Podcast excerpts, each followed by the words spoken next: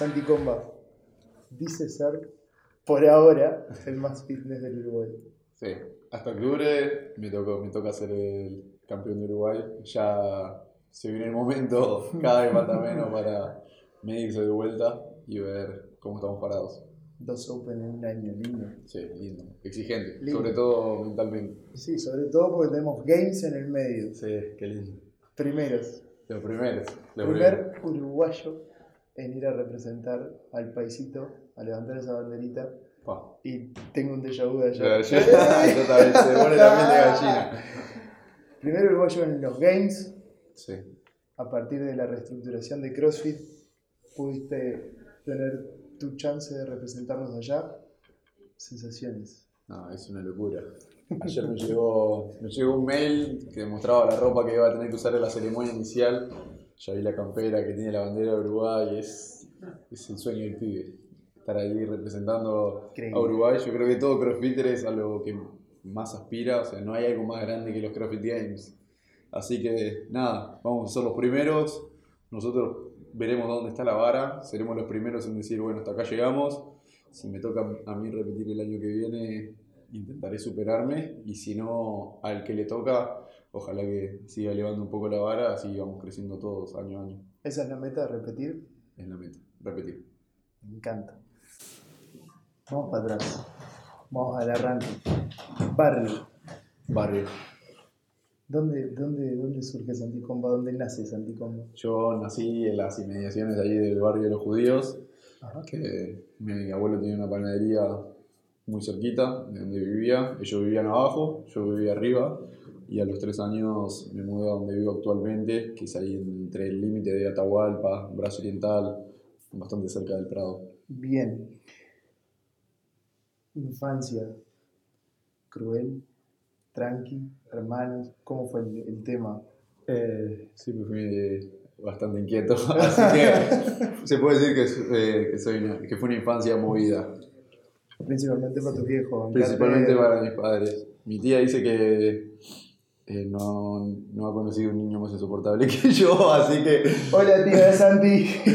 mi, mi madre, mi- hace poco visité España, que mi tía vive allá con mis primitos y mi primo chico también es, o sea, no, se, no puede quedar quieto. Compa. Y mi, madre, sí, y mi madre le decía a mi tía, eh, pero es igual que Santiago. No, no, pero igual que somos Santiago.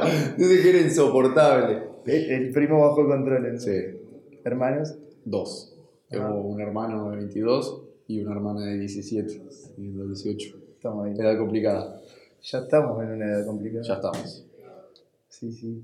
¿Cómo lo llevan? No, bien, bien, muy tranquilo. Sí. ¿Son, son con pinches? ¿Se llevan bien? Sí, con- sí, sí, sí. Mi hermano es muy, muy, muy tranquilo. Hace crossfit también, pero lo hace solo para, para divertirse. Tiene fuerza de otro planeta. Sí, lo, lo he visto y... Es una, es una cosa de loco. Yo a veces lo, veo- lo veo levantar, lo veo tener. ¿Qué le pasa a este pibe? Si no entrena, ¿cómo hace para tener tanta fuerza? Salado, está salado. ¿Tu hermana CrossFit no? No, por ahora no. Probó un tiempito, pero es, es más de, de quedarse en casa y estudiar. Netflix and chill. Sí, exactamente. Está perfecto. ¿cómo llegaste a esto, a CrossFit? ¿Cómo, ¿Cómo llega CrossFit? ¿Cómo aparece en tu vida el, el deporte? Y llegó en una época donde no sabía muy bien qué hacer eh, respecto a lo deportivo. Y un amigo probó CrossFit, me, me dijo, mira, esto no es para mí. era, era uno de los mis amigos que jugaba al tenis, que claramente siempre se robaba el físico. Sí. Y me dijo, no, no, esto no es para mí, pero es para vos. Así que anda, probalo, te va a gustar. Y lo probé y fue amor a primera vista. La verdad que me encantó. Fue una locura. Y a partir de ahí, bueno, Desde el día cero ya sí, no maneja. paré. No paré, no paré. No hubo en ningún momento. No hubo un parate, un... Eh, Y sí hubieron momentos de motivación, de lo que sea, pero nunca hubo pero más de... desmotivación cuando lo empezaste ya a tomar más en serio. Digo, cuando arrancaste a las dos semanas. No, no, hubo no. un decir, "Ah, no sé si estás tan bueno. No, no, nunca. Creo que a no. nadie nos pasó. No, no. Sin No, duda. no fue amor, a fue alguien. amor a, a primera vista y creo que desde que arranqué a hacer CrossFit hasta ahora, si me tomé un descanso mayor de una semana es mucho. No, no, no recuerdo haber tenido grandes parates haciendo. Bien. Che, escúchame, ¿cuándo, ¿cuándo pasó la, la- idea por tu cabeza de decir, me lo puedo tomar como profesión a esto? ¿Llegó ese momento? ¿Se fue dando natural? O... Se fue dando, se fue dando. No. Si te soy sincero, creo que nunca me lo esperé. Yo arranqué a hacer CrossFit porque me encantaba, lo hacía con todo mi grupo de amigos, sí, de a poco a poco fuimos escalando, compitiendo, eh, cada vez en competencias mejores o aspirábamos siempre un poquitito más, pero decir soy profesional del CrossFit vivo gracias al CrossFit no, no se me pasó nunca por la cabeza hasta que se me dio la oportunidad que tampoco lo creía. no, voy, no voy a creer que decía, pa, voy a vivir del CrossFit, qué locura. ¿Cómo es un día de Santi? ¿Cómo, cómo arranca? ¿Cómo sigue?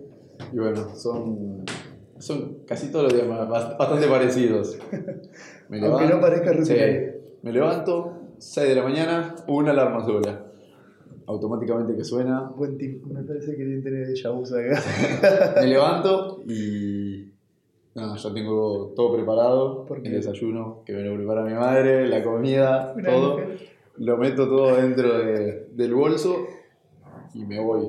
Paso a buscar un amigo, 6.17 todos los días, y llego instinto 6 y media.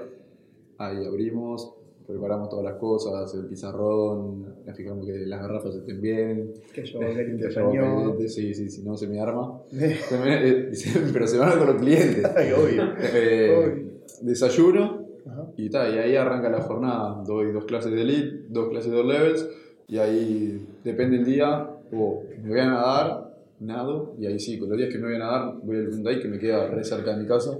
Ya vuelvo a casa, almuerzo tranquilo, me tiro un rato trato de dormir todos los días siesta, media hora reloj.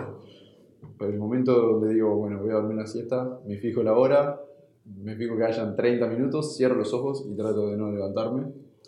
Después de eso, entreno de vuelta, como algo y a veces me toca entrenar de vuelta y si no, voy a casa a intentar relajarme un poco y descansar.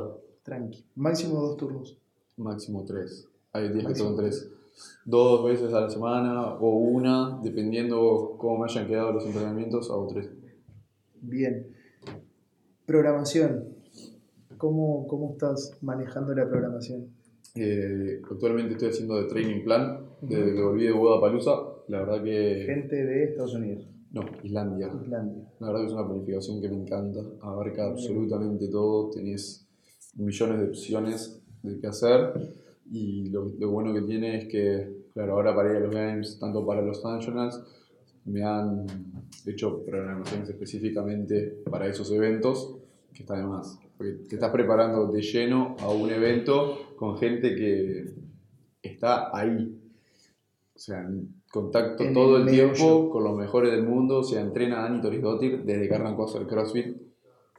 Entrena actualmente a Gudmundsson y al novio de, al esposo en realidad de Annie Torisdottir.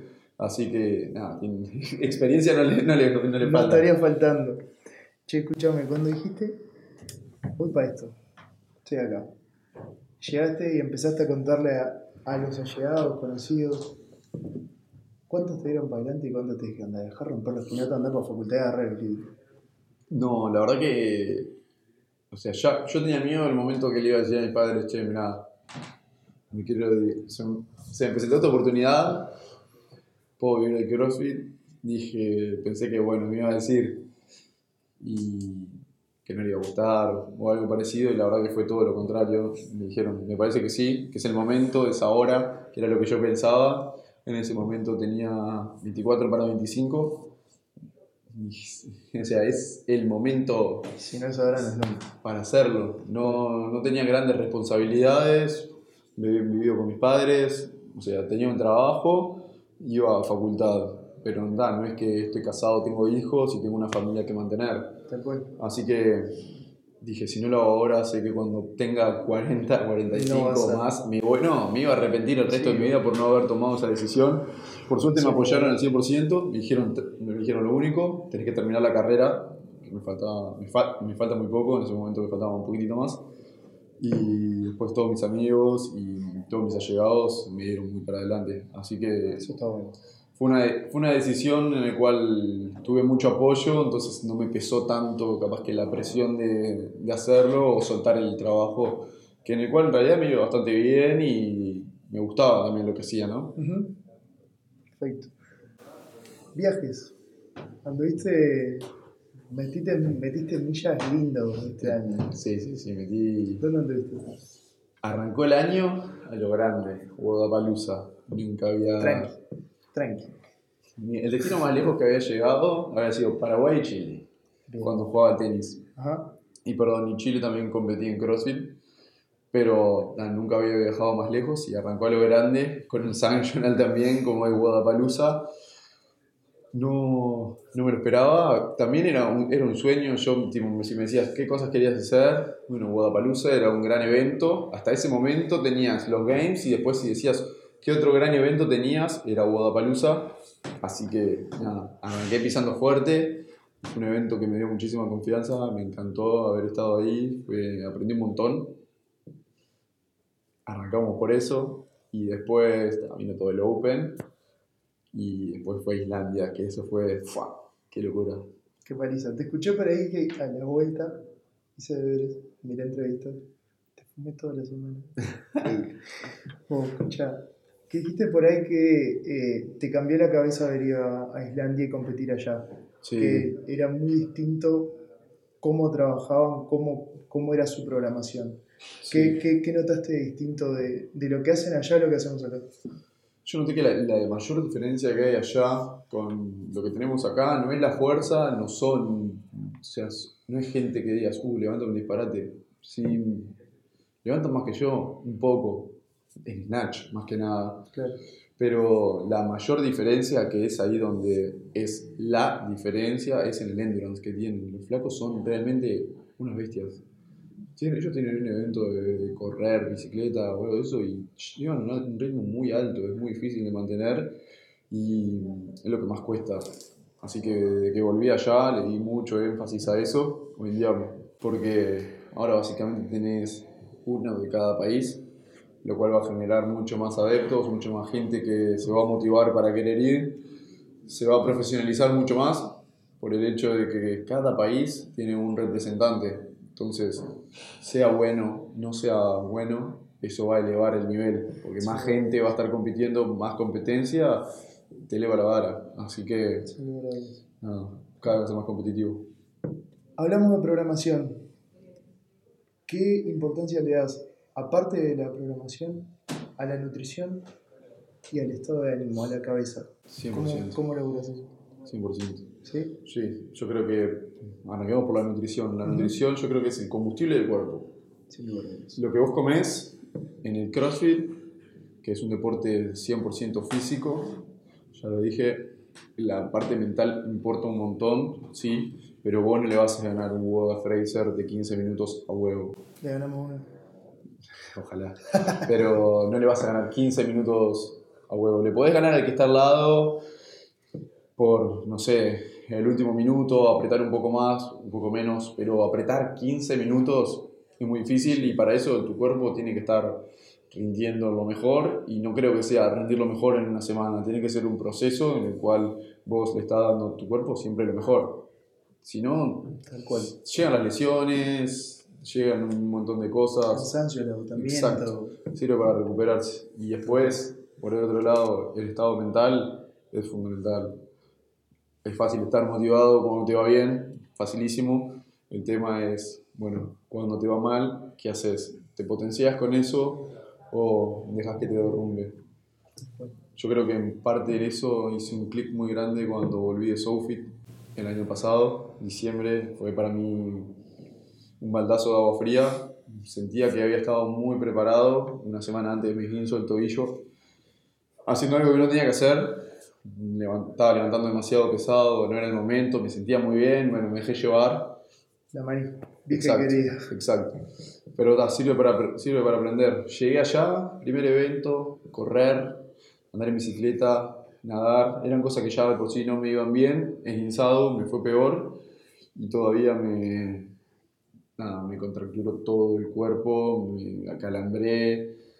Ya llegué al día 2 con la cabeza en otra, porque veía mi lugar, mi nombre en el último lugar de la tabla, nunca lo había visto ahí y era como que muchas cosas que se me pasaban por la cabeza. Salí un evento que yo consideraba que era bastante bueno para mí, ser más el clean and jerk.